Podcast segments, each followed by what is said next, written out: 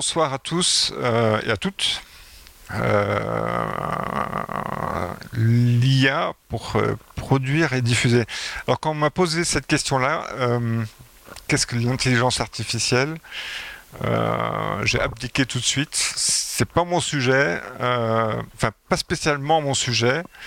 en réalité, j'y suis confronté tous les jours, à peu de choses près, sans que je le sache à travers des solutions comme Google Home, Alexa, euh, enfin tout, ce qu'on peut trouver euh, sur, euh, sur Internet.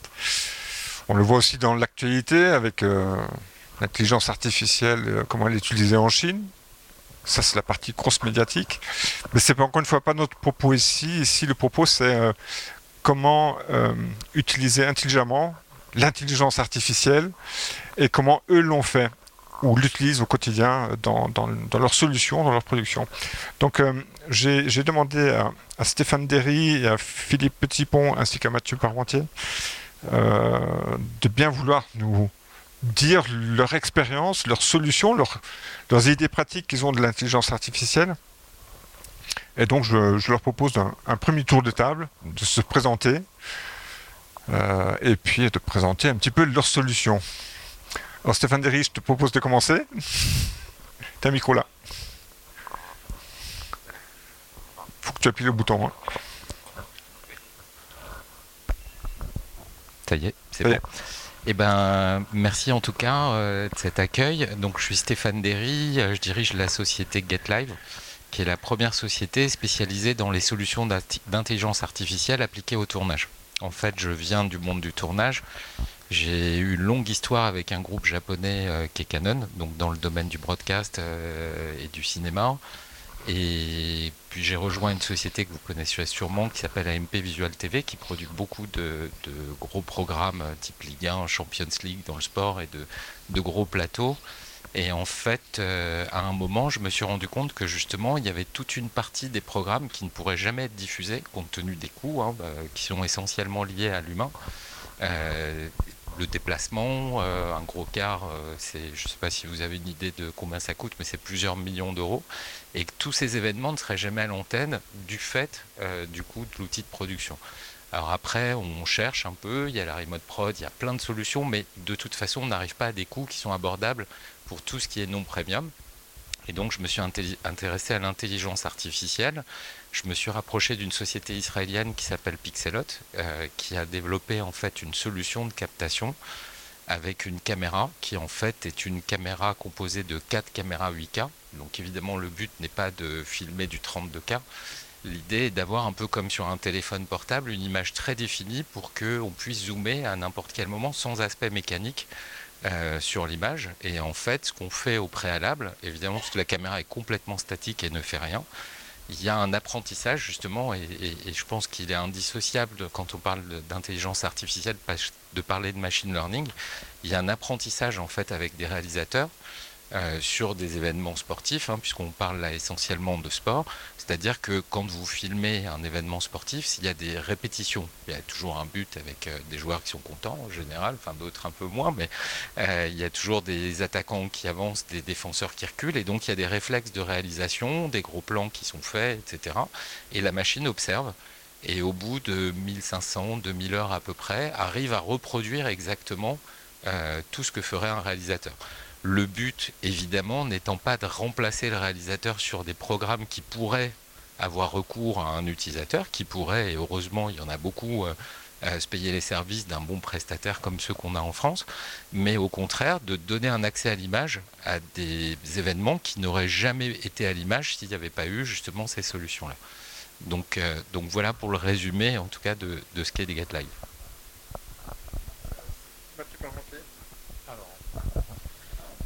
Pour ma part, moi, je, ne suis pas un fabricant, en tout cas un vendeur de solutions. Moi, je travaille euh, donc au service public à France Télévisions et on est, euh, nous, dans une démarche, dans une grande société euh, de d'édition de programmes dans une démarche d'acculturation à l'intelligence artificielle et assez bien fait. on apprend aussi à s'en méfier, mais on apprend surtout aux différents métiers à détecter les différentes tâches qui pourraient être utilement confiée à une intelligence artificielle parce qu'elle euh, elles sont pas forcément dangereuses en cas d'erreur parce qu'elles sont fastidieuses, parce qu'effectivement elles sont forcément coûteuses en temps, en énergie ou même en passion. On a quand même certaines tâches très rébarbatives. Donc tout ça nous amène aujourd'hui à, principalement développer l'intelligence artificielle dans le domaine de l'enrichissement euh, des métadonnées, des médias qui nous permettent de, voilà, de, rendre des plateformes, euh, notamment notre plateforme France.tv, mais également des plateformes partenaires plus riches, plus intéressantes en termes de, solutions, de, de, doper avec ces métadonnées automatiquement gérées par, euh, par l'IA des moteurs de, recherche ou de recommandation, et puis, et puis passerai du coup la, parole à Philippe, mais être beaucoup plus euh, aussi dans l'assistance à la fabrication. C'est-à-dire qu'on donnera jamais, en tout cas pas à France Télévisions, euh, les manettes à une intelligence artificielle. C'est pas possible, c'est pas, pas en lien avec les valeurs du service public. évidemment, il faut qu'un humain valide euh, tout ce qu'on met à l'antenne, c'est certain. Mais en revanche, euh, voilà, on va pas se priver euh, de pouvoir euh, produire plus vite ou de produire mieux ou de produire avec davantage de sources que ce qu'un humain seul est capable d'absorber quand il a 20 minutes pour faire un sujet pour le 20h. Voilà. Philippe Petitbon, Newsbridge. C'est une transition naturelle parfaite. Newsbridge, c'est une société qui a été créée il y a 5 ans. moi, là-bas, j'ai travaillé pendant un moment chez TF1 en tant qu'ingénieur broadcast. Et ces problématiques, euh, Mathieu parle ici, c'est des problématiques que bah, évidemment j'ai rencontrées dans mon métier d'avant. Et, en fait, euh, très vite, on essayait en interne de trouver des solutions, mais comment on va faire? Chaque année, on produit de plus en plus de contenu. Puis en fait, le contenu qu'on produit là, bah, en fait, on va le stocker. Est-ce qu'on va le purger un jour? Bah, Non, ça peut servir, euh, le garder. Puis on, se rend compte que, fait, finalement, c'est la problématique de tous les groupes médias, et même à titre personnel, qui supprime ses photos ou ses vidéos sur son téléphone Peut-être qu'on en regarde quelques-unes, mais en fait, finalement, euh, quand je pose la question aux gens, comment vous faites pour trier? C'est chiant, ça c'est ah, c'est deux fois les mêmes, ouais, mais celle-ci, mon enfant qui rigole, Et en fait, le, problème, en fait, il est évidemment beaucoup plus conséquent dans les métiers de l'audiovisuel, qu'on soit dans le sport, qu'on soit euh, dans les médias, dans la post-prod, c'est comment on prend la décision de supprimer ou de garder. Donc souvent, on ne prend pas la décision et puis on continue de payer un stockage, et puis euh, le prix du stockage n'est pas en train d'augmenter, plutôt en train de baisser. Euh, et en fait, euh, avec l'arrivée des techno-clouds, on se rend compte que bah, finalement, quand on a la facture en fin de mois, on dit ah, c'est vrai que je paye du stockage et j'ai des actifs en fait. Et euh, on, parle, d'actifs médias en fait. C'est média asset. Et pourquoi c'est ça? Parce qu'en fait, c'est de la valeur. Quand on a produit une émission, quand on a acheté en fait des rushs, c'est quoi? C'est 20 dollars la seconde hein, en général, c'est à peu près ça, 400, 400 euros, 500 euros la minute.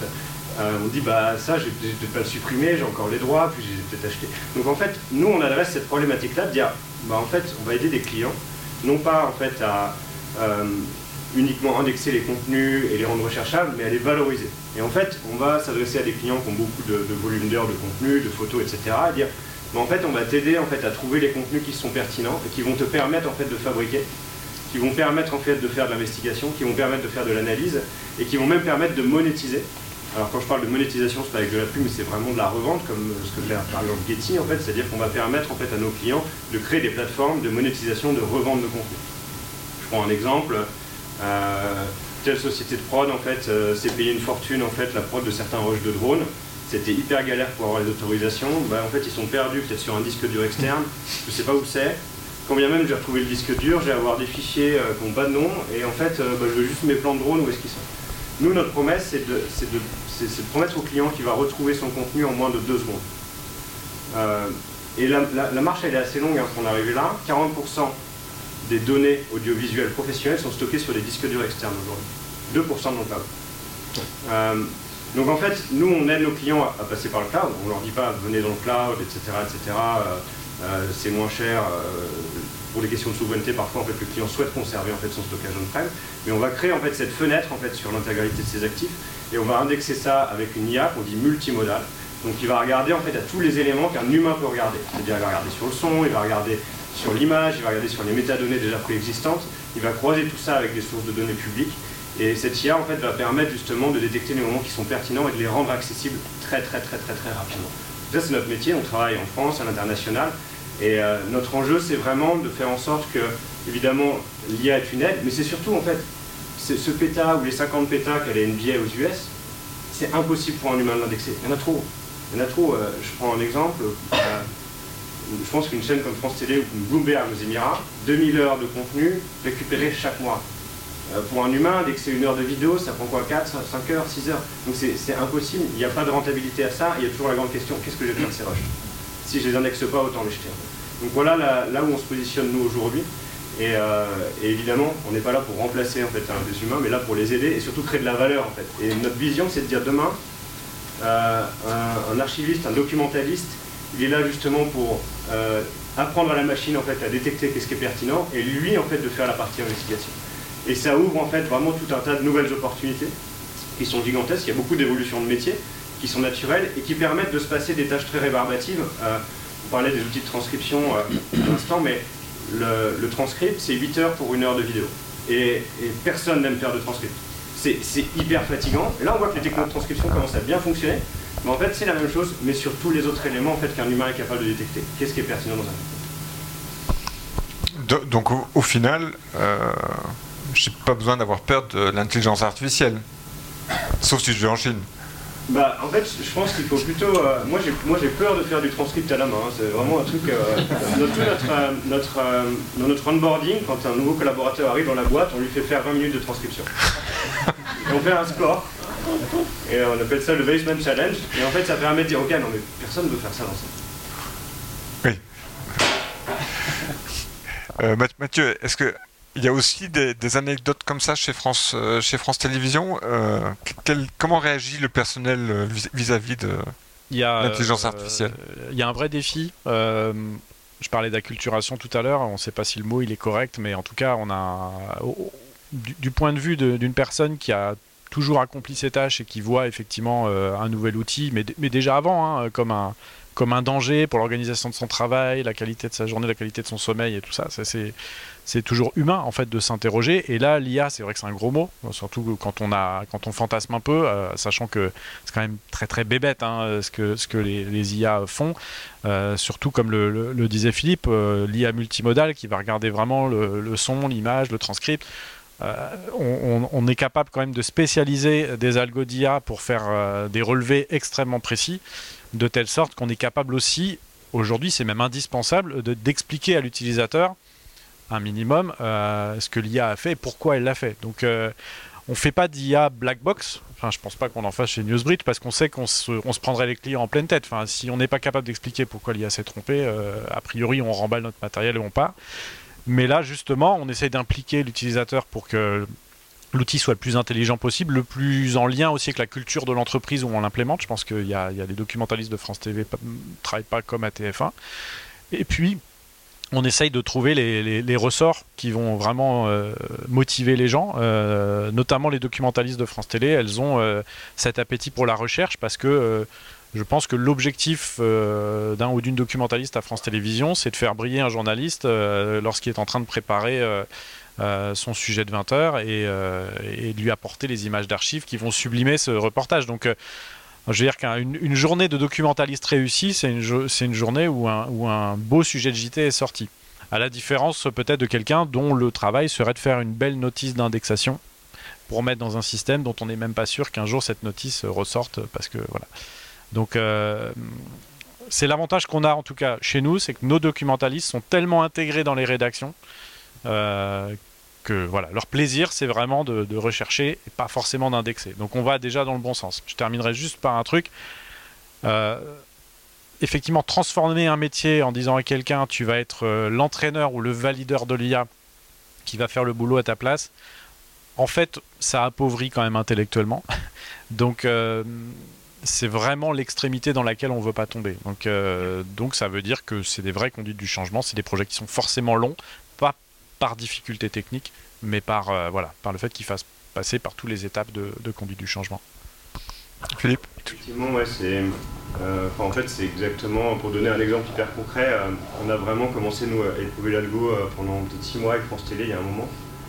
évidemment, quand on est arrivé, on a eu un accueil.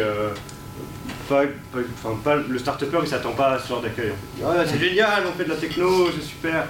Et là c'était non mais on a besoin peut-être de, réassurance en fait. Et c'était très compliqué au début parce qu'on essayait d'expliquer. Euh, bah non, non, non, en fait, le truc il n'existe même pas. En fait, il n'y a rien qui existe aujourd'hui. Euh, on va le construire ensemble. Et en fait, on a été, euh, c'est ce que tu décris, mais on a été hyper satisfait par un truc. Il y a, une documentaliste qui est, venue et qui nous a dit quelque chose de vraiment génial. Et elle dit, bah, au début, en fait, j'ai vraiment eu peur. parce qu'on savait pas ce que c'était. Et à la fin, en fait, j'ai compris comment mon métier serait demain et dans 10 ans. Et là, et là en fait, elle, elle a compris qu'en fait, la technologie, en fait, allait devenir un outil pour elle, en fait. Et euh, l'IA, c'est un mot qui fait peur, ça reste des algos derrière. C'est un peu plus compliqué que des algorithmes traditionnels, mais en fait, ça reste des outils. Et euh, en fait, il y a deux choses hyper importantes euh, l'explicabilité des résultats, pourquoi en fait, la machine a dit ça, et, être en mesure en fait, de systématiquement en fait, pouvoir corriger ou invalider en fait, un résultat. C'est-à-dire que tout ce que la machine est censée pouvoir faire, un humain doit pouvoir le faire. Ça, c'est vraiment des trucs qui nous semblent, en tout cas, nous, essentiels dans nos, dans nos principes de, de conception. Il n'y a Il faut passer au sans fil. En fait. juste pour, euh, pour compléter, en fait, euh, il y a un aspect que je trouvais intéressant dans ce que vous disiez, euh, qui est l'archivage. En réalité, parmi nous, il y a un gosse de 8-9 ans actuellement qui est peut-être le futur Mbappé. Et, finalement, il faudra attendre qu'il joue en Ligue 2 ou en Ligue 1 pour pouvoir avoir quelques images en fait de ce qu'il fera. Aujourd'hui, l'intelligence artificielle permet de filmer des matchs en posant une caméra dans un stade, que ce soit des enfants qui jouent, euh, que ce soit des, professionnels, peu importe. Et c'est vrai que ça, ça crée un contenu, sachant que, euh, on parlait de tag euh, tout à l'heure, l'intérêt aussi, c'est de taguer entièrement un match. Je donne un exemple. Euh, quand un match de foot, on va prendre le foot, hein, c'est le, plus répandu. Euh, et puis en ce moment, on termine l'équipement de tous les clubs de Ligue 1, donc euh, j'en bouffe pas mal. à un moment, la machine va taguer tous les joueurs et on peut très bien aller vouloir dire je veux voir le match, mais uniquement avec Mbappé. Et là, ça va sortir tous les clips de toutes les actions qu'il va avoir. Après, on peut sous-taguer en disant tous les corners, etc. etc. Et c'est vrai que tout ça, ça permet de faciliter le dialogue avec les joueurs. Il y a un côté aussi de progression. Mais tout ça, ça crée beaucoup d'emplois, puisqu'il faut des gens pour interpréter euh, les éléments. Et c'est là où, en fait, c'est intéressant. Donc, euh, donc c'est vrai qu'on a toujours opposé dans l'histoire, mais alors ça vient des films de Spielberg, de plein de choses, euh, l'intelligence artificielle qui a un côté un peu démoniaque euh, et, destructeur de l'être humain, mais c'est vraiment tout le contraire en fait. Hein. C'était pas Odyssée 2001 il y a le premier, oui. Après, j'avoue que moi j'avais pensé, je me souviens même plus du. C'est pas son meilleur d'ailleurs, avec, le, avec le gosse. Mais, mais c'est vrai qu'après, ce qui est aussi intéressant, c'est la progression qu'on peut avoir. Alors, parlais d'anecdotes tout à l'heure, euh, une qui m'est revenue euh, sur le, puisque ça évolue régulièrement. Par exemple, il y a des nouvelles, nouveaux sports qui arrivent. On a l'échelle mondiale, donc par exemple le handball, c'est un nouveau sport euh, pour les développeurs. Et, j'avais fait un premier match de, handball pour BIN. Moi, j'avais trouvé ça vachement bien. Puis le mec me dit c'est une catastrophe. Et, à un moment, je lui demande pourquoi, et il me dit bah t'as pas vu quand il y a des pénalties Effectivement, je regarde. Alors le handball a une particularité c'est le seul sport où quand on tire un penalty, tous les autres joueurs se sauvent. Et il n'y a que le tireur de penalty euh, qui reste près du but. Donc que fait l'intelligence artificielle? Évidemment, bah, elle va de l'autre côté et donc on voit tous les joueurs courir, mais pas le penalty dont on ne sait jamais s'il a été marqué ou pas. Et, donc ça m'avait un peu embêté, évidemment. En plus, c'était comme par hasard un match où il y avait beaucoup de penalty et donc j'appelle des développeurs, euh, je leur explique le truc, ils connaissaient pas bien le hand, c'était vraiment le début. Et puis ils me disent bon, on va, on va travailler dessus. Bon, on travaille beaucoup la nuit, etc. Le lendemain matin, je reçois un petit fichier et je le plug, on fait un essai et effectivement ça marche. Donc moi j'ai besoin de comprendre, euh, j'ai rappelé, j'ai dit bon c'est sympa, c'est cool, ça marche, mais il faut m'expliquer ce que, ce que tu as fait. Et, le mec m'explique, bah, j'ai regardé et en fait effectivement il n'y a qu'un joueur qui reste, mais il y a deux arbitres qui ont une couleur de maillot différentes l'un de l'autre et différentes du joueur, qui restent près du joueur. Donc j'ai expliqué à la machine, quand on a trois joueurs habillés différemment qui restent statiques près du but, il faut surtout pas, même si tous les autres euh, s'en vont, bouger. Et donc ça ouvre plein de possibilités parce que du coup on peut filmer n'importe quoi en créant des règles comme ça. Et finalement, faut pas avoir peur de l'erreur, puisque l'erreur, euh, elle est là pour apprendre et à un moment euh, permet d'évoluer vers des, choses qui fonctionnent très bien. Je remarquais l'autre jour, parce que je travaille aussi dans le, dans le milieu du foot comme, comme streamer, je, je filme des, des, matchs de foot en National 2, heureusement, yes Mais euh, il m'est arrivé qu'un club opposant m'ait demandé euh, Tiens, euh, est-ce que tu peux nous filer les images? Parce que on, ne les a pas, nous. On a besoin d'analyser ce qui se passe dans le, dans le match. Et là, effectivement, je me suis dit Bon, la solution de, Stéphane, mais je crois qu'il y a peut-être des concurrents, hein, je crois. Euh, avec l'intelligence artificielle, ça apporte quelque chose. Oui, alors. La partie analytique, hein, je veux dire. En, fait, il y a, on parlait évidemment, il y a d'autres acteurs. Hein. C'est vrai que moi, je me suis rapproché de Pixelot parce que euh, il y a en fait une logique entre plus vous filmez et plus ça devient perfectionné. Et à un moment, euh, je crois que l'année dernière, ça, on a atteint 3 millions d'heures euh, tournées dans l'année. Donc ce qui est énorme. Et forcément, quand on arrive sur 3 millions d'heures de contenu sportif sur 16 sports à peu près, avec beaucoup de football, il n'y a plus d'erreurs c'est terminé. La machine, elle a, on considère qu'à 1500, 2000 heures, elle arrive à réaliser, donc à, un million d'heures de foot par exemple, c'est terminé. Et, là, après, il faut le temps que les gens s'approprient les choses. Et c'est vrai que euh, cet avantage de faire beaucoup de contenu bah, permet de garantir euh, une qualité. Après, la difficulté qu'on a des fois, c'est la volonté de partage, euh, notamment des fichiers d'analyse, puisque soit tout le monde le fait, soit personne ne le fait. Si euh, moi je donne mes fichiers pour que l'adversaire de demain euh, puisse les analyser et quand je suis chez lui, il ne me les donne pas, et, ça se produit souvent, et tout ça, c'est des nouvelles règles. Encore une fois, euh, moi je le vois dans le foot actuellement. Bon, Ligue 1, ça s'est parfaitement passé. Tout le monde joue le jeu. Il y a quelques réticences. Il y a des fois des petits. Euh, moi, j'ai pas envie de partager ça. Alors, sachant que c'est des routines hein, qu'on crée informatiquement pour savoir ce que chacun a accès, mais à un moment, c'est vrai que c'est une solution économique, écologique aussi, hein, puisque euh, tous les déplacements de gros camions, de, de cars, de caméras, etc., bah, sont, sont, sont, plus d'actualité hein, sur ce, genre de choses, mais qui changent complètement la perception des gens euh, qui utilisent. Alors le, si, je comprends bien, l'intelligence artificielle, c'est un long apprentissage dans toutes les applications Comment ça se passe? Oui, en fait, dans, ton cas, en, dans, mon cas, alors, euh, qui est essentiellement en fait ce qui est difficile et on travaille beaucoup dessus actuellement, euh, c'est plus tout ce qui, bon, ce qui est sport collectif, c'est facile entre guillemets puisque c'est des mouvements collectifs, donc on repère facilement des des scénarisations, on va dire. Euh, ce qui est compliqué, c'est tout ce qui est spectacle et autres, où là, au contraire, on est sur de l'improvisation individuelle et où la machine peut pas vraiment réagir. Donc ça, c'est un, un, un, projet qui arrivera à un moment parce que de la même façon qu'il y a des sports, euh, je prends le hockey sur glace, euh, voilà, qui a, a, pas de diffuseur depuis des années. Bon, heureusement qu'il y a des caméras automatiques pour le filmer et le diffuser. Euh, mais à un moment, de la même façon, il y a des petites salles de spectacle. Enfin, moi, j'en connais pas mal où il n'y a pas les moyens d'aller créer une chaîne web. Alors, il y a un bénévole, mais il va venir un samedi, deux samedis, puis à un moment, il a trouvé une nouvelle copine et puis il a, il a plus envie de venir, quoi. Donc, donc, du coup, c'est vrai que ça, simplifie ça. Donc simplement, il faut ouais, 1500, 2000 heures. Donc il faut vraiment, euh, il y a toute une organisation à avoir. 2000 euh, heures, ça paraît pas beaucoup, mais, mais c'est 1000 matchs, 1000, euh, 1500 matchs d'un sport, ça, ça, fait, ça fait du taf. Et à un moment, vraiment d'avoir cet apprentissage et puis après des correctifs. Et une fois que le logiciel est lancé, bah, tout simplement, il y a des humains qui vont regarder ce que fait la machine et qui vont le corriger en permanence et recoder pour corriger justement les, erreurs qu'on peut avoir. Et après, il y a tout ce qui est euh, individualisation. Euh, je, donne un exemple en France où on aime bien les mouvements très rapides sur le sport. Euh, il y a plein de pays euh, dans le monde où au contraire on aime les, effets très lents, etc. Et donc à un moment il faut aussi savoir ajuster en fonction de, la demande. Et ça, ça n'est que de la programmation. Donc ça, ça ouvre vraiment beaucoup beaucoup de perspectives en fait.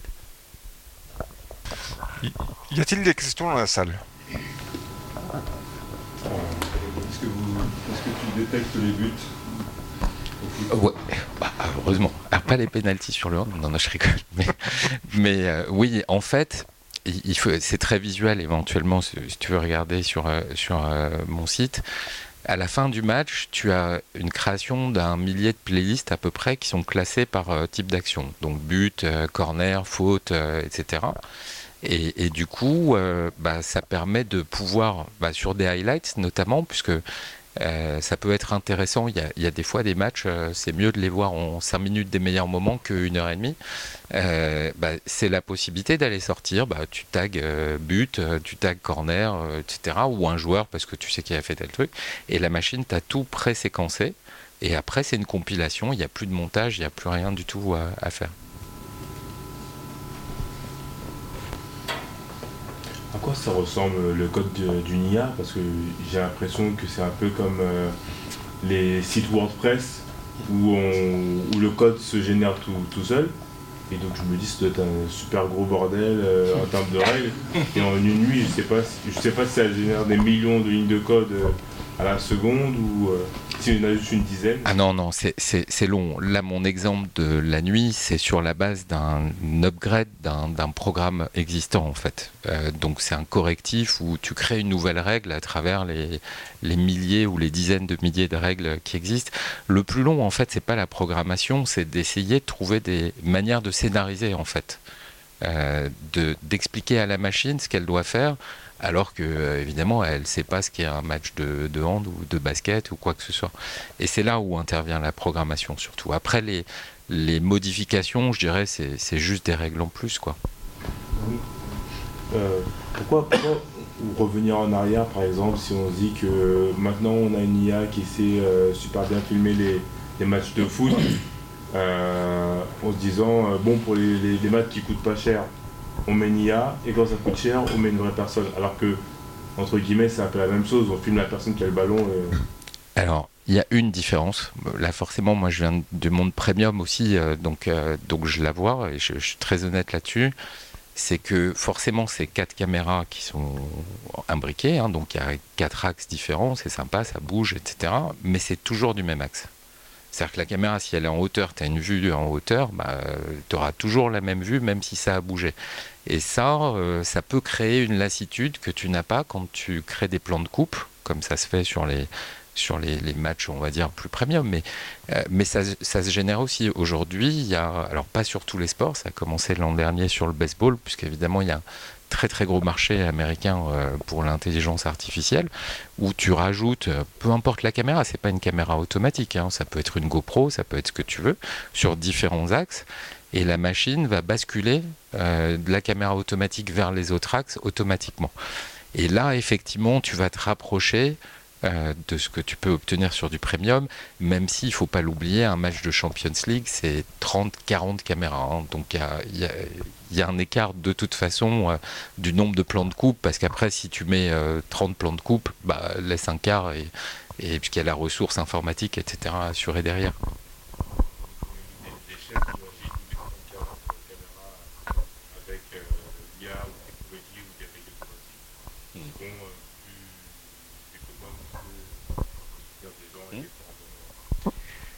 il y a, vraiment, je pense qu'aujourd'hui, les gens qui. Et puis, je laisserai parler mes, mes collègues, donc il faut que tu trouves quelqu'un qui a une question pour. Euh, je pourrais rebondir là-dessus. Ah non, moi j'ai dit surtout un truc, c'est qu'on a des commentateurs en fait, et que le commentateur il, guide aussi le réalisateur.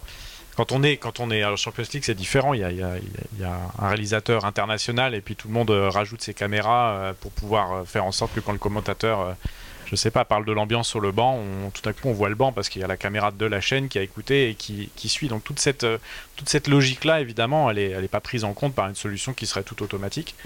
Donc après, tout dépend le niveau de, le, niveau de, qualité et d'interaction qu'on a envie de, proposer. Et, c'est sûr que parfois, euh, une chaîne décide de payer 100 fois plus cher euh, en termes de dispositifs techniques euh, pour produire quelque chose, mais parce que tout simplement, la valeur, la valeur des droits achetés fait que finalement, devant ce qu'on a payé pour les droits, c'est pas une prod 100 fois plus chère qui va vraiment changer grand chose à la balance. Hein. Quand j'ai payé, je sais pas combien, à 100 millions mes droits, je peux mettre un, quart à 100 000 balles. C'est pas. Ah, c'est vraiment en fait même toi dans ta vie de tous les jours, tu te poses pas la question si tu peux, euh, parce que c'est ta passion ou quoi que ce soit, euh, dépenser pour un téléphone, pour quoi que ce soit, tu vas le faire, ça va être ta priorité. De la même façon, sur tout ce qui est premium, il n'y a pas de recherche aujourd'hui de baisse de coût. Euh, au contraire, on rajoute des caméras, on rajoute des effets, des hélicos, etc. Donc, mais l'idée, c'est de se rapprocher de ça, parce qu'encore une fois, si ça, ça n'est que l'unique norme, bah, il y a plein d'images. Tu parlais de National 2, euh, bah, il n'y a personne qui va acheter les droits de National 2 et financer 600 euh, matchs par an. en moyenne, minimum 10-15 000 balles le match. C'est pas possible, même si on parle pas de droits, euh, ne serait-ce que le coût de production, il est, ingérable. Chez Newsbridge, comment vous fonctionnez au niveau IA C'est un fonctionnement à base de dictionnaire, un petit peu comme on peut l'imaginer alors, ouais, c'est un, alors, c'est un sujet hyper important en fait quand on parle d'IA. c'est un peu technique, je suis désolé, mais en fait, je trouve que c'est vraiment très très important. Tu parles de dictionnaire. En fait, l'IA s'appuie sur, a été, en fait, a, eu un apprentissage en fait à travers ce qu'on appelle un dataset. Le dataset, en fait, euh, il peut euh, se faire soit quasiment automatiquement en allant euh, crawlant le web, en prenant des images au hasard, etc. Il peut être aussi annoté le dataset. Et en fait, la plupart des datasets sont réutilisés en fait, et c'est assez rare d'avoir un client qui fait, qui constitue 100% de son dataset. Donc, il récupère des datasets existants. Et en fait, le vrai problème qu'il y a, si je prends l'exemple de la recherche, c'est qu'en fait, la plupart des systèmes d'IA en fait vont fonctionner sans dictionnaire. Ça veut dire que je prends un exemple, si je prends un service euh, euh, tout packagé euh, chez un des grands fournisseurs de cloud, la plupart d'entre eux vont dire bah tiens, j'ai détecté une télécommande. toi, tu cherches des images de télécommande. Alors, pas de chance, peut-être que le système fonctionnait en anglais. Du coup, il a dit, c'est quoi, remote, remote quelque chose, je sais plus ce que c'est, remote, remote, remote control. Bah en fait, si tu marques le mot de contrôle, tu vas la trouver. Si tu marques télécommande, tu vas pas la trouver. Alors ça, c'est un exemple un peu basique, mais en fait, c'est ce qu'on appelle la sémantique, et c'est le fait en fait de pouvoir faire des inférences et de dire bah l'IA en fait, elle a une façon unique en fait d'indexer la donnée. Euh, elle va utiliser ses propres mots, son propre vocabulaire. Si, euh, mettons tu es une sorte de petite bibliothèque, un, un, petit système qui va permettre de rechercher, en fait, si en fait l'utilisateur n'utilise pas exactement les mots que l'IA a utilisés en fait pour rechercher, pour indexer, ça veut dire qu'on ne trouvera pas. Et l'enjeu du dictionnaire est absolument essentiel. On appelle ça un thésaurus, une taxonomie euh, constituée d'ontologie avec des inférences. C'est un truc un peu compliqué, mais en fait, c'est compliqué à expliquer, mais c'est facile à comprendre. C'est qu'en fait, euh, euh, l'enjeu, c'est de faire en sorte que l'IA, quand elle indexe euh, et quand l'utilisateur va rechercher, en fait, il y a un match entre les deux, que l'IA parle le même langage que l'humain, en fait. Et donc, en fait, il y a pas mal d'ontologies déjà existantes. Par exemple, il y en a une très connue, euh, il y a un thésaurus, enfin, qu'on utilise souvent comme thésaurus, euh, vraiment de base, en fait, pour toutes les entités, c'est Wikidata. Wikidata, c'est en gros la grosse base de données derrière Wikipédia. Et en fait, euh, ça, ça permet en fait de faire en sorte que le, thésaurus va être créé en fait à partir des données qui sont des termes en fait qui sont présents dans Wikidata, et ça va permettre du coup d'en déduire que si je cherche télé, bah, je peux tomber sur télécommande. Parce qu'en fait, tout a déjà été pré-créé à l'avance. En fait. Alors, dans le sport, c'est rarement en fait, des datasets qui sont ouverts ou autres. Il y a déjà euh, beaucoup de datasets déjà existants. Euh, euh, je veux, je sais pas, un geste offensif, en fait, et je vais avoir tous les gestes offensifs qui sont, qui sont détectés. Et là, je vais pouvoir en fait, entraîner mon IA à partir d'un thésaurus existant. Mais l'enjeu du dictionnaire, en fait, est effectivement absolument clé. Et pour reboucler avec le sujet du début et la peur ou de la crainte de l'IA, le vrai métier, en fait, de documentaliste demain, c'est justement en fait d'être gardien du temple en fait du dictionnaire et de faire en sorte que maintenant, avant c'était peut-être des humains qui indexaient 10% des contenus manuellement, maintenant en fait il va y avoir 90% des contenus qui sont indexés automatiquement. Et donc cette personne-là, ou si on peut l'appeler l'IA, cette machine, bah, au même titre que j'entraînais les humains en fait, et j'entraîne toujours les humains en fait à indexer en fait avec une terminologie précise, bah, je vais devoir faire en sorte que l'IA utilise les mêmes termes. Sauf que l'IA en fait, elle en indexe pas juste 10 ou 15, elle va en indexer des milliers à chaque seconde. Donc l'enjeu, il est encore plus fort. Euh, et, donc il y a vraiment une évolution en fait des métiers là-dessus et qui le dictionnaire c'est la clé de voûte hein, vraiment de, de, tout système en fait d'IA utilisable par un utilisateur. Pour faire toujours de la technique. T'es calé euh, toi en dictionnaire. on va faire autre chose. Ouais, ouais, euh, oui, alors on peut parler de la langue effectivement parce qu'on a beaucoup travaillé sur la langue française pour la démo de sous-titrage automatique euh, qui est sur notre stand ici, mais euh, bah, je vous invite à venir la voir. On est là aussi pour pour rameuter sur le stand. Euh, donc oui, effectivement, on a cette nécessité en permanence de d'enrichir l'IA de toutes les données qu'elle a pu apprendre dans le passé, parce que l'IA apprend toujours des données du passé, mais il se trouve que nous, on utilise euh, le sous-titrage automatique pour France Info. Donc forcément, France Info, c'est la news du jour. Il est à peu près incertain, enfin même certain plutôt que le, euh, que tous les petits villages ukrainiens qui sont aujourd'hui dans l'actualité malheureusement euh, aient été appris par l'IA. Donc on est obligé systématiquement de lui expliquer quels sont les nouveaux termes de l'actualité aujourd'hui qui risquent de surgir dans les mots des journalistes sur France Info. Donc ça c'est un travail super intéressant qui touche euh, voilà, à la fois à la, phonétique euh, et, à la langue française. On n'est pas dans les mêmes dictionnaires que pour l'indexation, mais on est effectivement dans un, dans un traitement de la langue qui est, euh, assez passionnant et qui évidemment fait que l'IA fait une partie du boulot, mais s'il n'y avait pas toute la dose de savoir-faire et d'humain autour, euh, notre système il passerait jamais euh, dans le domaine professionnel et il ferait jamais un, résultat correct. Donc aujourd'hui on a une approche, nous, et je vais revenir à, notre technique, mais je pense que vous avez la même, ce qu'on appelle une approche de microservice, c'est-à-dire que pour qu'un système soit performant, euh, pour par exemple euh, bah, sous-titrer correctement euh, et de manière automatique un contenu, il y a plusieurs microservices qui vont s'enchaîner. Certains sont des microservices simplement de, de transcodage de flux, donc c'est vraiment l'algorithmique classique. D'autres vont être effectivement dotés d'un réseau de neurones qu'on aura pré-entraîné pour transcrire de l'audio en français. D'autres vont être pré-entraînés pour déterminer la phonétique d'un terme particulier etc., etc. Et à la fin de notre chaîne de microservices, hein, qui peut être un peu complexe, il peut y avoir plusieurs branches à notre chaîne de travail, et à la fin, effectivement, on a un workflow complet qui réalise une tâche euh, intéressante pour un métier. Mais il est quasiment euh, impossible de dire j'ai une seule IA qui va me faire le boulot. Il y a toujours vraiment cette complexité de microservices qui présente un avantage indispensable, en tout cas pour nous le service public, c'est qu'on est capable d'expliquer à tout moment de la chaîne où est-ce qu'elle a planté et potentiellement venir améliorer cette petite partie-là sans remettre en cause tout le reste. Donc ça, c'est aussi très important euh, de rester explicable et de, et de, voilà, de réentraîner sa, sa solution. J'ai vu une main se lever. Par rapport à ce que vous expliquez, est-ce que c'est une solution que vous avez développée vous en interne ou c'est une solution que vous achetez d'un... Alors sur le sous-titrage en direct, par exemple, le- le- la transcription euh, du français, donc de la, la- voix française vers le texte français, euh, non, on la prend euh, à l'extérieur. On a travaillé sur notre propre solution interne. On a rapidement renoncé devant le nombre d'heures euh, nécessaires. Enfin, tout à l'heure, euh, tu parlais de, de 1500 heures. Euh, oui, on, a des, bonnes transcriptions qui commencent à partir de, de 400, 500 heures en français. Mais le problème du français oral, notamment celui qui, euh, qui est sur nos antennes, c'est qu'il y a tout un tas de tournures, tout un tas de journalistes qui ont une façon de s'exprimer, de faire des phrases assez alambiquées par rapport à la langue française. C'est limpide parce qu'on a le ton et on comprend parfaitement ce qu'ils disent, mais par contre, si on prend le mot à mot, euh, ça fait des phrases un peu sans queue ni tête. Il y a plein de gens qui, ne bouclent pas des négations. On a le nœud, on a le, enfin on a le pas, on n'a pas le nœud.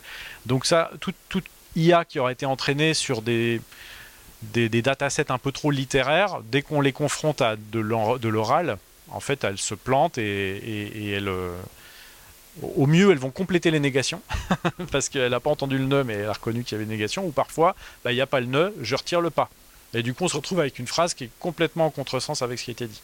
Donc ça, ça nous oblige à travailler sur des corpus de plusieurs centaines de milliers d'heures. Là, ça sort de notre champ de compétences à France Télévisions et on fait appel aux entreprises dont c'est la spécialité. Par contre, il y a d'autres briques autour. Prendre un texte brut de 10 secondes, le scinder en sous-titres, respecter la charte du CSA. Euh, là, il n'y a personne d'autre que nous qui pouvons euh, nous aider. Donc, euh, ça, ces éléments-là, on les fait, on les fait nous-mêmes. Et, une question Sacha, est-ce que vous connaissez des solutions efficaces à l'heure actuelle? Pour sous-titrer dans une autre langue, par exemple, euh, ça parle en français, ça sous-titre automatiquement en anglais Est-ce que ça existe des solutions vraiment efficaces de- Alors, la- tout dépend de la fiabilité de la transcription, déjà. Donc aujourd'hui, on travaille avec les meilleures solutions de transcription en français possibles. On a mis en place des métriques euh, pour pouvoir euh, les mesurer. Mais euh, on va dire que le- le niveau de qualité d'il y a deux ans et de cette année, il est hallucinant, tellement la différence est incroyable. Donc on peut espérer que dans deux ans, on soit encore plus classe. Mais euh, alors attention, nous on travaille sur France Info. C'est des journalistes, seuls en plateau. Les débats en général sont pas trop houleux. Euh, c'est plutôt des invités type porte-parole, politiciens, etc. Donc euh, on n'est pas devant le micro-trottoir en pleine manif, où là je pense que la transcription aujourd'hui serait extrêmement compliquée encore aujourd'hui. Mais on va vers, euh, on parlait tout à l'heure de séparation des sources sonores, euh, voilà, on va vers des solutions de plus en plus qualitatives. J'espère que dans deux ans, ce soit la classe. Et puis à côté de ça, bah, il y a la traduction, euh, langue d'entrée, langue de sortie. Alors les paires de langues ultra utilisées comme le français vers l'anglais ou vice versa, ça commence à être euh, de mieux en mieux. Mais le français, c'est une langue complexe, hein, c'est comme l'allemand. euh, euh, donc aujourd'hui, là, on a fait des essais. On voulait diffuser notamment euh, euh, France 24 en ukrainien euh, et en russe euh, sur les chaînes YouTube. Là, on a travaillé très fort au mois de mars dernier pour pouvoir vraiment proclamer euh, les news à la française euh, envers, euh, envers les, populations russophones. la rédaction de France 24 à Moscou nous a dit eh, non quoi. Allez, on le fait, mais c'est sympa, mais de temps en temps c'est pas encore au niveau, donc euh, non, on valide pas quoi. Donc euh, c'est pas encore mature. là, c'est presque un enjeu géopolitique. Hein. oui, non, mais là il fallait faire quelque chose, mais voilà, le risque de contresens était trop fort. Donc euh, ça, permet par contre en fait d'arriver en fait avec un travail déjà pré, pré avancé en fait. On a, alors nous on fait assez peu de sous-titrage, on en fait un petit peu parce que les clients nous le demandent et on a rajouté un module en fait qui permet vraiment de le faire. Euh, et euh, en fait, on a euh, par exemple des clients qui vont utiliser le transcript pour justement réussir, on a la traduction, etc., qui va, pour que les clients puissent comprendre très rapidement de quoi ça parle par exemple, on travaille avec une très grande agence de presse qui euh, bah, a beaucoup de bureaux étrangers et qui, du coup, va en fait avoir cette capacité de comprendre en un instant est-ce que Poutine il est en train de dire qu'il va utiliser l'arme nucléaire ou est-ce qu'il est juste en train de dire qu'il fête son anniversaire la semaine prochaine?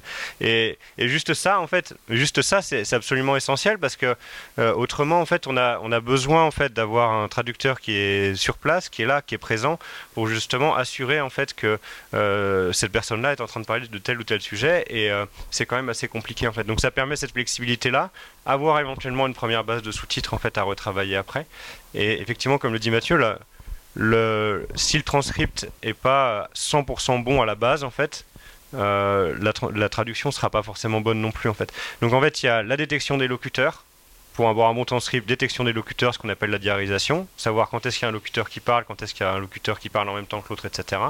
L'identification sonore, c'est-à-dire vraiment le fait de prendre en fait la voix et de la transformer en texte et après la traduction. Donc ça fait quand même trois, euh, effectivement, trois microservices derrière en fait qui sont séparés et qui vont travailler de leur façon et qui vont surtout en fait évoluer super vite. Et alors moi c'est un, truc que je voulais partager là-dessus. C'est vrai que en fait euh, on a nous parfois des, clients où on se retrouve en fait euh, ou des prospects en concurrence avec un client qui voudrait construire son propre système. et en fait très rapidement, en fait, au moment où il commence à faire son étude et le moment où il délivre son étude, il s'est passé six mois. En six mois, les algorithmes ont complètement évolué.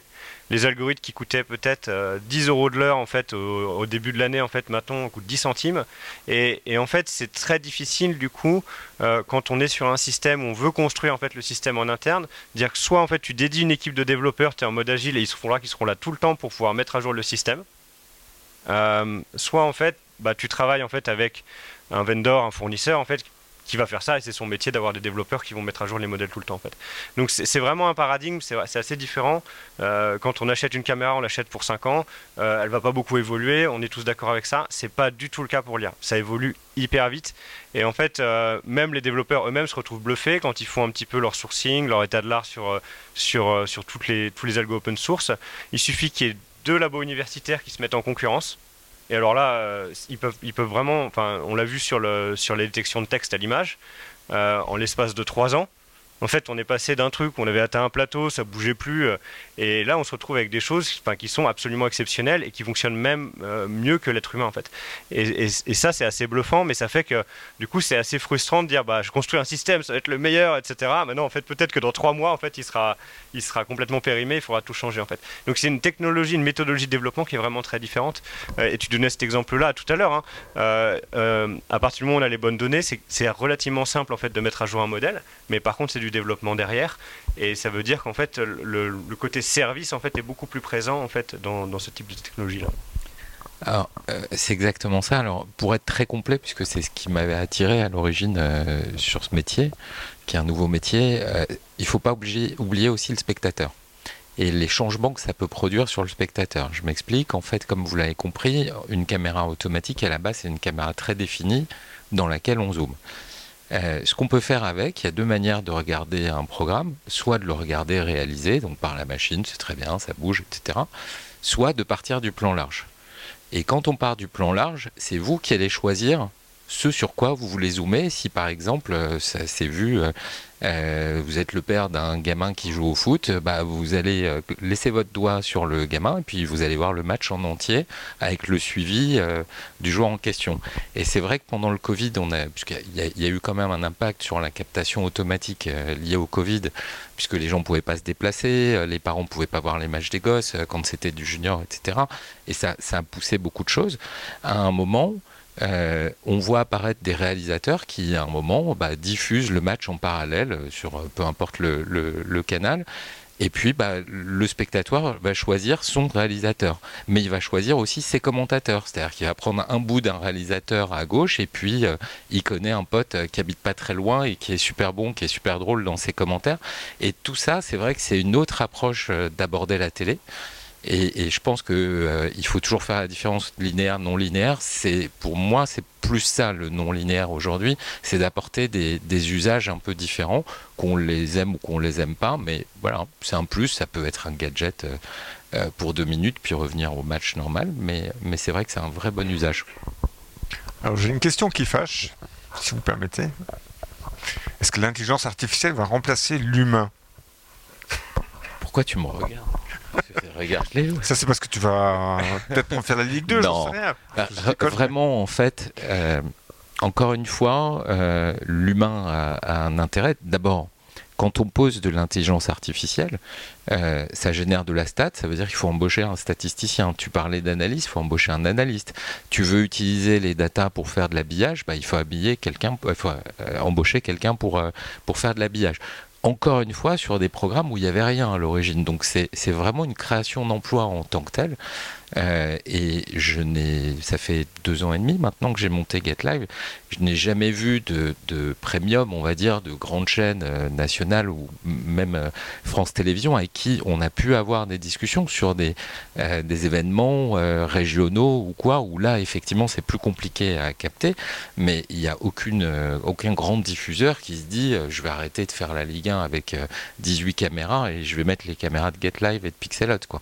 Ça non. D'accord. Donc je suis un créateur d'emploi, pas un pourvoyeur d'emploi. C'est une, différenciation quand même. Euh, Mathieu Parmentier, est-ce que ça va supprimer l'humain chez France Télévisions? Non, on n'en parle pas du tout dans ces termes-là. On a une évolution de métier, oui, c'est sûr. Il y a peut-être des métiers qui disparaissent parce que de toute façon, plus, personne ne veut les faire. Je pense que chronométrer les temps de parole politique, c'est un truc, euh, c'est costaud, quoi.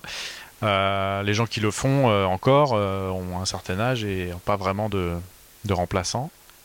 donc potentiellement, il y a des choses comme ça qui font que on, doit de toute façon appréhender de plus en plus d'heures pour faire une bonne sélection, une bonne éditorialisation et proposer des bons programmes. Hein. C'est la, la, plateforme France.tv je pense qu'elle met, euh, en termes de nombre de programmes disponibles par rapport à une plateforme euh, concurrente, on ne va pas en citer, mais c'est énorme. En termes de, nombre de, dizaines, centaines de milliers de programmes disponibles à l'instant T, c'est impressionnant. Donc, euh, agréger tout ça, tandis que l'entreprise elle-même, déjà, elle est plutôt autour de 8-9 000 salariés. il n'est pas du tout prévu d'augmenter le nombre de salariés, alors qu'il est très clairement prévu d'augmenter le nombre d'heures produites. Donc on a vraiment besoin d'aide et, euh, en ce sens, euh, voilà, c'est plutôt redéployer des compétences et de toute façon mettre l'humain au cœur des décisions parce que là encore, le service public ne peut pas du tout transiger avec euh, le fait qu'on ait laissé les manettes à une machine. Newsbridge, pareil? Complètement d'accord. C'est c'est une forme de peur en fait de, penser ça, mais de peur de l'inconnu, j'entends. Hein. en fait, à chaque fois qu'on a euh, déployé notre solution et même euh, dans des régions du monde où euh, les salariés sont pas forcément aussi bien représentés que dans le monde occidental, ça n'est jamais arrivé. Et même, même des freelances et des prestataires qui sont pas en CDI, en fait, sont restés. Et en fait, la satisfaction, c'est de dire, bah, je peux produire plus. Je peux faire plus avec la même base salariale. Donc, si je peux faire plus, ça veut dire que je serai plus de valeur. Et c'est comme ça qu'en fait, l'enjeu, il est sur produire plus de valeur, produire plus de contenu, il y a un enjeu sur la capacité en fait à produire plus de contenu.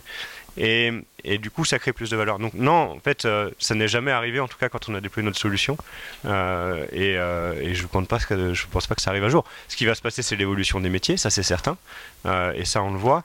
Et finalement, en fait, si je reprends l'exemple des documentalistes, parce que c'est beaucoup de nos utilisateurs, vont plutôt se retrouver en fait à avoir des nouvelles compétences à développer en fait, et même avoir une valeur sur le marché du travail qui est plus important qu'auparavant.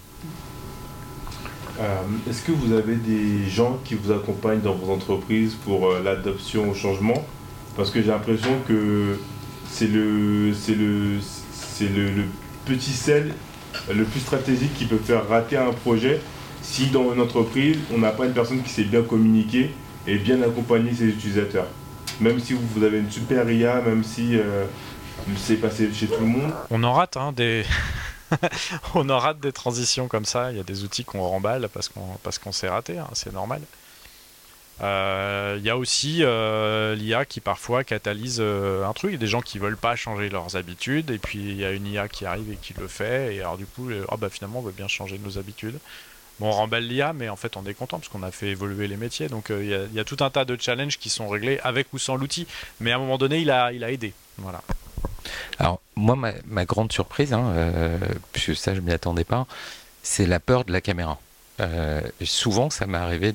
D'ailleurs, la majorité des, projets que j'ai échoués, c'est parce que les gens ont peur d'avoir une caméra. Alors pourtant, c'est pas une caméra chez eux ou, dans le vestiaire ou quoi, c'est sur le stade. Mais non, c'est pas possible parce qu'à un moment, ça veut dire que n'importe qui peut accéder à cette caméra à n'importe quel moment à distance, alors que c'est ultra protégé. Et c'est vrai que ça, c'est des, choses sur lesquelles on peut accompagner les gens. La façon dont je l'abordais il y a deux ans, c'est plus du tout celle dont je l'aborde aujourd'hui, sur le coup, moi, ça m'avait surpris et je me disais, mais pourquoi On s'en fout, il n'y a rien sur le. C'est un stade vide, euh, personne va regarder ce qui s'y passe, quoi. Et aujourd'hui, c'est vrai que euh, il y, a, une démarche à avoir dans l'accompagnement des gens qui passent euh, sur l'intelligence artificielle. Allez-y. Bah, c'est juste une, question pour voir plus loin, en fait. Comme j'utilise aussi l'IA et j'ai la chance d'avoir quelqu'un qui m'en a parlé il y a 10 ans et je suis d'accord qu'au bout de deux ans, il m'a dit mes outils ne me servent plus à rien, je suis obligé de repartir de zéro. Et tous les deux ans, il me dit ça, donc c'est pas grave, mais il est tellement heureux d'être dedans. C'est juste voir avec vous la prospective. Parce que moi, je suis en train de tester en ce moment des choses de génération, donc on est encore un cran plus loin que uniquement, uniquement la description de data ou autre. Euh, pour l'instant, c'est embryonnaire, mais c'est assez bluffant. Alors effectivement, il faut arriver à parler. En fait, il y a une histoire de communication avec l'IA, parce qu'il y a toujours une histoire de dictionnaire. Mais qu'est-ce que vous, vous voyez dans le futur, dans la prospective euh, de choses, sans faire peur à tout le monde, hein, mais... Euh, ah non, il y a des choses... Euh, non, il y a, en fait, il y a... Non, mais, mais complètement, il y, a, il y a une démystification, je pense, aussi à avoir, et, à, bien scinder, en fait, parfois, des discours qui sont très marketing, en fait, et qui sont obligés de l'être pour réussir à faire comprendre une idée, en fait. je prends l'exemple, en fait, de la génération automatique de highlights sur du, sur du premium. Euh, la machine, elle ne sait pas si elle doit attendre euh, à quel moment elle considère qu'il y a un but. Euh, c'est quand la balle elle passe ou c'est quand en fait le joueur il enlève son maillot ou c'est quand il fait des gestes ou est-ce qu'il faut un plan sur la foule. Et là en fait aujourd'hui on est vraiment encore très très loin de ça parce que ça devient des modèles qui sont super spécialisés. Et en fait tant qu'on aura des modèles super spécialisés en fait on sera sur une génération d'IA qui reste en fait qui va pas évoluer beaucoup beaucoup en fait la génération d'IA après sera celle qui sera en mesure, en fait, probablement, euh, de justement anticiper, de suggérer, en fait, euh, des images qui vont avoir un niveau émotionnel fort, en fait. Ce que l'IA ne sait pas du tout faire aujourd'hui. C'est nous, notre, parti pris sur le, côté, le côté multimodal, c'est de dire tu peux transmettre une émotion grâce euh, aux cinq sens en fait. Et pas, c'est plus facile si on utilise deux, trois qu'un seul en fait. Et, et on pense vraiment qu'en fait, ça, on va en arriver là. Dans quel sens Est-ce que finalement, les images qui vont générer le plus d'émotions, ce sera les images autogénérées? Si vous avez vu ces, pavés de saumon en train de nager dans une rivière, c'est très amusant. Il y a une émotion derrière ça, quelque part. Mais, euh, mais en fait, nous, nous, on voit ça. On a, on a discuté avec, on a eu une discussion très, très inspirationnelle avec un grand broadcaster américain qui disait, ben, en fait, euh, moi, quand j'enregistre 8000 heures de contenu par mois, euh, je sais pas, je sais qu'il y a des histoires que je peux raconter là-dessus, mais en fait, j'ai pas assez de d'humains en fait qui vont me permettre d'aider en fait à faire ça. Et est-ce que en fait demain justement l'IA pourrait pas me faire une synthèse en fait un, clip en fait autogénéré euh, qui va justement en fait réussir à couvrir en fait peut-être une, part de d'un reportage en fait que j'aurais pas pu moi faire en fait. Donc la suggestion par exemple d'angles éditoriaux en fait sont des éléments en fait qui sont hyper importants et qui peuvent générer beaucoup de valeur en croisant des statistiques. Euh, un des exercices qu'on avait fait avec France Télé au tout début, c'était vraiment la prospective et je pense que ça l'est toujours. On était, euh, c'était une manif euh, de, alors c'était une manif de la gauche, euh, du 1er mai ou un truc comme ça. Et en fait, au premier rang, on voyait en fait différents, différents personnages publics, différentes personnes politiques. Il y avait Mélenchon, il y avait Hidalgo, il y avait il y avait une personne complètement inconnue qui était une personne qui était dans le gouvernement d'Alexis Tsipras. Est-ce qu'il n'y a pas une histoire à raconter quand on voit Mélenchon à côté de quelqu'un qui est proche de Tsipras en fait à ce moment-là? Mais bien sûr que si en fait. Mais euh, est-ce qu'on a le temps de le faire en live à ce moment-là? Probablement que non en fait.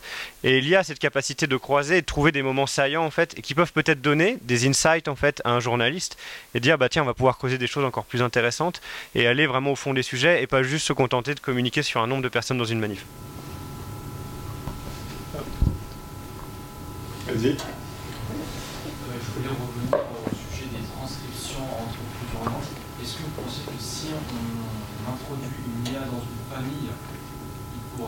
Cette IA d'année en année pourrait mieux comprendre euh, ce qui se passerait, puisque on est dans une famille, donc l'IA prend l'habitude et comprend les, conversations entre les parents et les enfants. Aujourd'hui, euh, les solutions d'IA qu'on utilise, euh, même, même quand on parle de deep learning, vraiment, on est sur quand même de la statistique.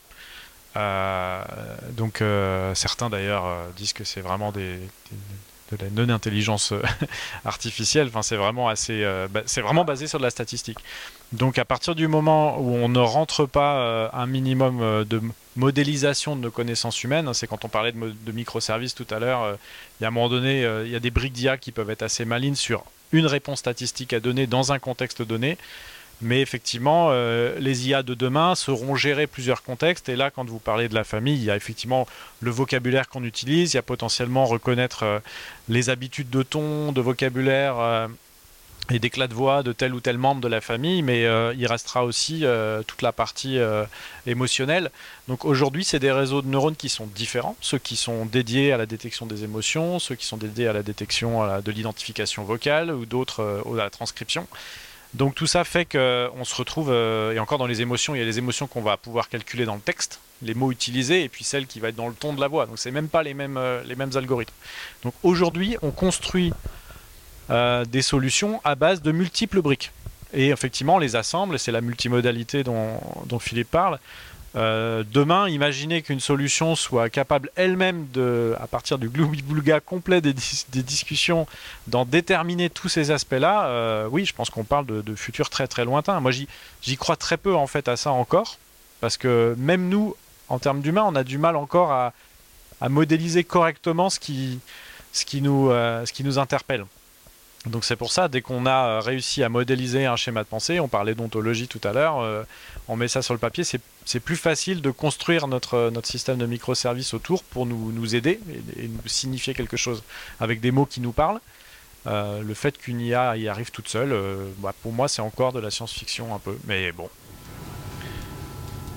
On parlait de highlight tout à l'heure et je me suis dit peut-être que ce serait simple de, de repérer ces moments-là tout simplement en faisant de la captation sur le public.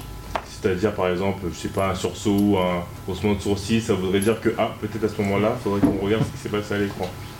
Et soit on le ferait sur le public des stades, soit peut-être un jour on aura des télévisions connectées avec des caméras euh, qui enverront des données, euh, des données mais, mais, mais ce ne sera pas des données où on pourra nous connaître, ce ne sera pas des données personnelles, ce sera juste des données euh, émotionnelles que donnera Google anonymement, qui nourriront les programmes.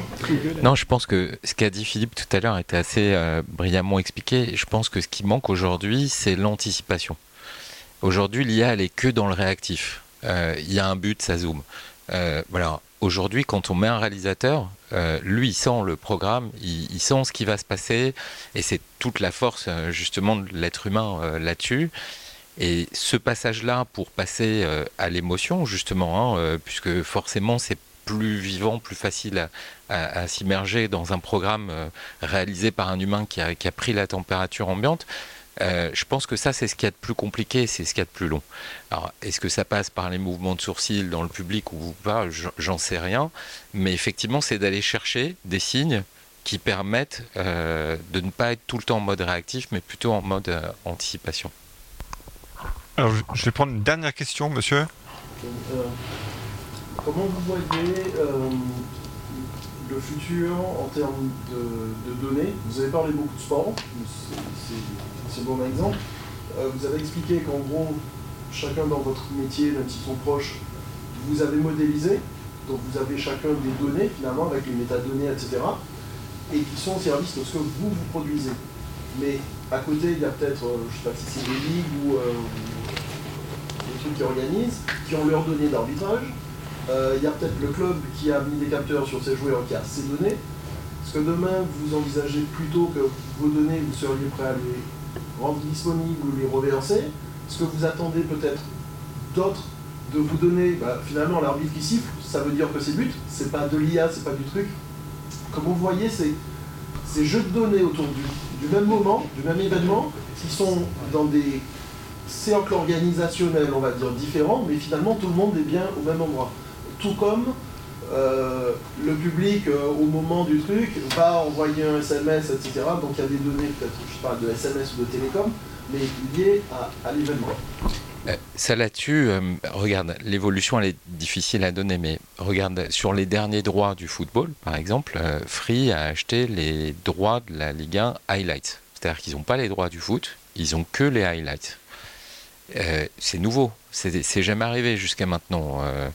Euh, et finalement, c'est une autre approche, mais on peut imaginer effectivement, il y a un, nombre de données. Après, attention, il y a des droits, tu parlais des ligues ou, du détenteur de droits, mais tout se revend aujourd'hui. Euh, de la même façon qu'on revend des images pour les paris sportifs, euh, en plus des images pour la télévision, on peut imaginer, oui, toutes ces datas.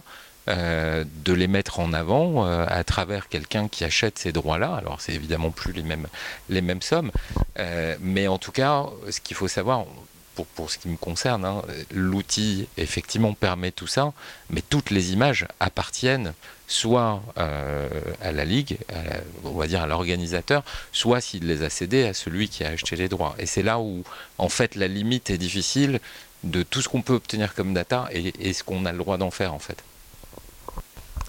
Alors, il va falloir clôturer. Un dernier mot chacun à propos de l'intelligence artificielle, comme vous la voyez. Je trouvais très intéressant euh, ce que vous disiez. hein, donc je parle vraiment de l'ingénierie des connaissances autour de, autour de l'IA. On a besoin de modéliser ces connaissances. euh, en, tout- cas, aujourd'hui, je pense que le niveau de maturité avec lequel on peut utiliser cette IA dans le contexte euh, audiovisuel, multimédia, ça nous oblige à cette modélisation. Après, est-ce qu'on partage nos modèles? Est-ce qu'effectivement on les fusionne? Ça, c'est ce que potentiellement la, la standardisation euh, pourrait nous permettre de faire. Euh, évidemment, nous, euh, côté service public, on y est toujours très attaché hein, de, partager cette connaissance et on sait très bien qu'une connaissance partagée, elle appauvrit pas celui qui l'a transmis. Donc voilà, ça fait partie, euh, je pense, des clés euh, pour l'évolution de- des solutions, pour les rendre plus, voilà, plus, malines et plus interopérables.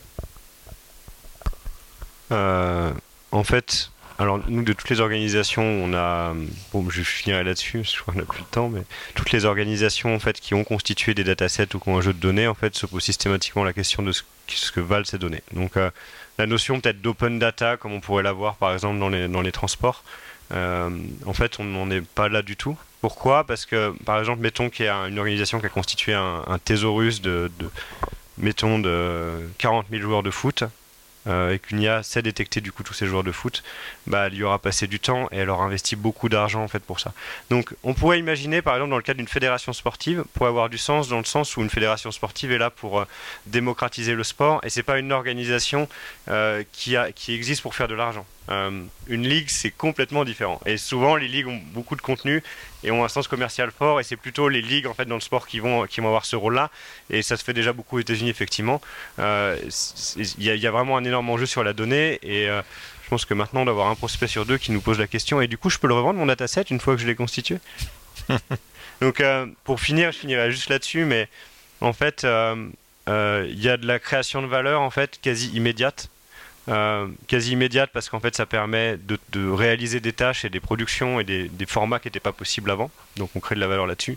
Des nouveaux usages, la revente de ces contenus. Euh, une stat intéressante, on estime que globalement dans une archive, euh, mettons que j'ai une archive de 10 000 heures, on sait que c'est 10 000 heures. Le ratio en fait de, de monétisation que ça peut produire, c'est à peu près 100 euros de l'heure par an. C'est-à-dire que si vous avez une archive de 10 000 heures, alors j'entends le contenu pertinent, news par exemple ou autre, ça veut dire que vous pouvez faire un chiffre d'affaires d'un million par an si ces archives-là sont bien indexées, bien trouvables en fait par vos potentiels clients. Donc en fait, il y, a un- enjeu fort en fait sur la valorisation de contenu. Et, euh, et, et pareil, et on peut finir avec votre question. Et il y a aussi la monétisation des données et des datasets qui est un autre vecteur de création de valeur qui est très fort. Stéphane, dernier mot? Bah, dernier mot, euh, moi alors c'est le point commun de toute ma carrière. En fait, euh, ce, qui, que je trouve intéressant, c'est la possibilité de donner de la visibilité et donner la possibilité à n'importe qui de, de, regarder ce qui lui plaît. Encore une fois, euh, il faut qu'il y ait une proportion entre le nombre de spectateurs et le coût d'un programme.